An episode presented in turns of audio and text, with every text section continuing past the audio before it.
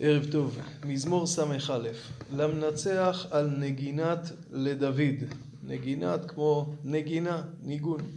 שמעה אלוהים רינתי, הקשיבה תפילתי, מקצה הארץ אליך אקרא, בעטוף ליבי, בצור ירום ממני תנחני, על מה ולמה הקריאה מקצה הארץ? כי היית מחסה לי מגדל עוז מפני אויב. זאת אומרת, דוד נמצא בקצה הארץ. קצה הארץ, כלומר רחוק, בורח, נרדף, והוא קורא לקדוש ברוך הוא. מה פירוש בצור ירום ממני תנחני? מה זה אותו צור? יש מסבירים שהצור מתייחס לאויב. האויב שרודף אחריי הוא צור שירום ממני, הוא חזק ממני, ולכן אני צריך את עזרתך, ריבונו של עולם. יש מסבירים שזה מתייחס למקום שבו הוא נמצא. בצור ירום ממני תנחני. צור זה סלע.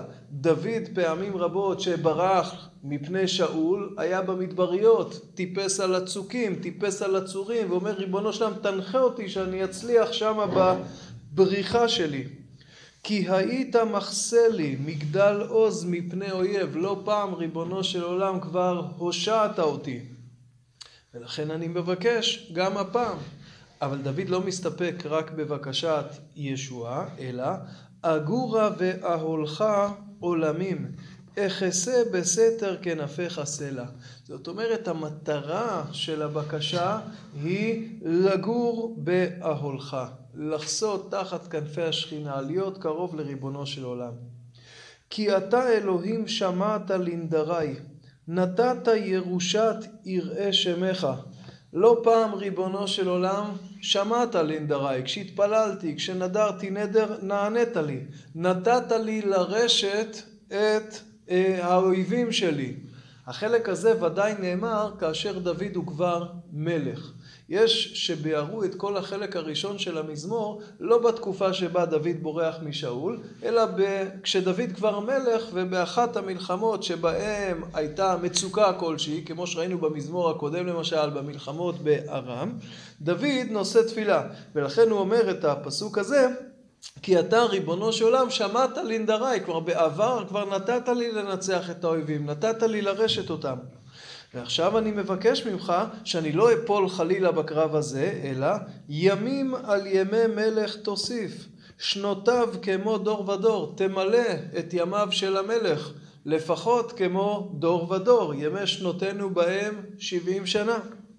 ישב עולם לפני אלוהים, חסד ואמת מן ינצרו, יזכה המלך לשבת לפני ריבונו של עולם לעולם, לעולם זה שהמלכות תמשיך גם אצל צאצאיו, חסד ואמת ישמרו. של מי החסד ואמת? יש מסבירים של המלך. המלך שיוחז בדרך החסד ובדרך האמת, יזכה באמת לשבת לכיסא עולמים. יש מסבירים של ריבונו של עולם, חסדך השם ואמיתתך, כלומר ההבטחה שהבטחת לדוד, היא תעודת הביטוח שאכן יזכה לשבת על כיסאו לעולמים. כן הזמרה שמך לעד, לשלמי נדרי יום יום. כאשר אני אזכה לשבת על מי מנוחות, אומר דוד, אז בכל יום ויום אביא קורבן להודות לך על כך שהצלת אותי, זיכית אותי ואשלם את נדריי.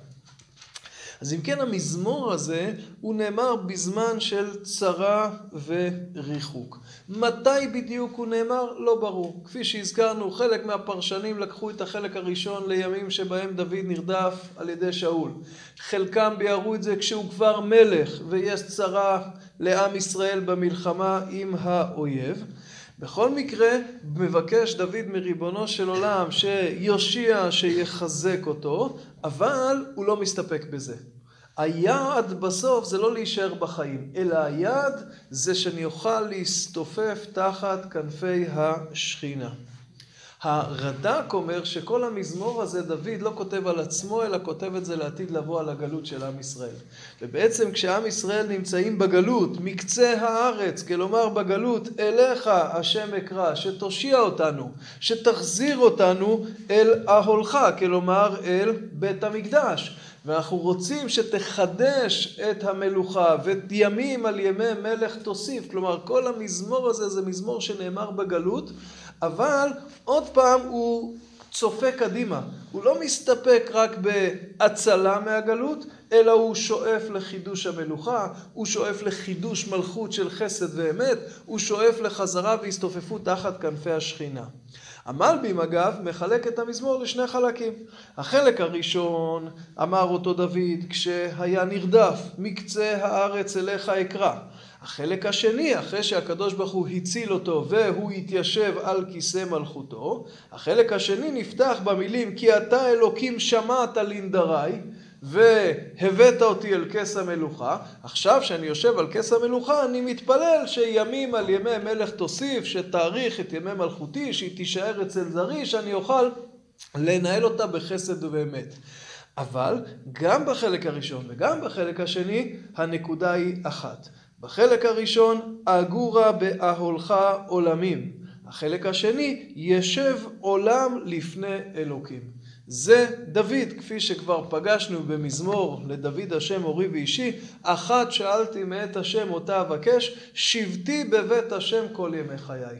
זאת הייתה בקשתו כשהוא נרדף, וזאת בקשתו כשהוא יושב על כס המלכות. לשבת תחת כנפי השכינה בקירוב לריבונו של עולם ולעובדו לאורך כל ימיו. ערב טוב.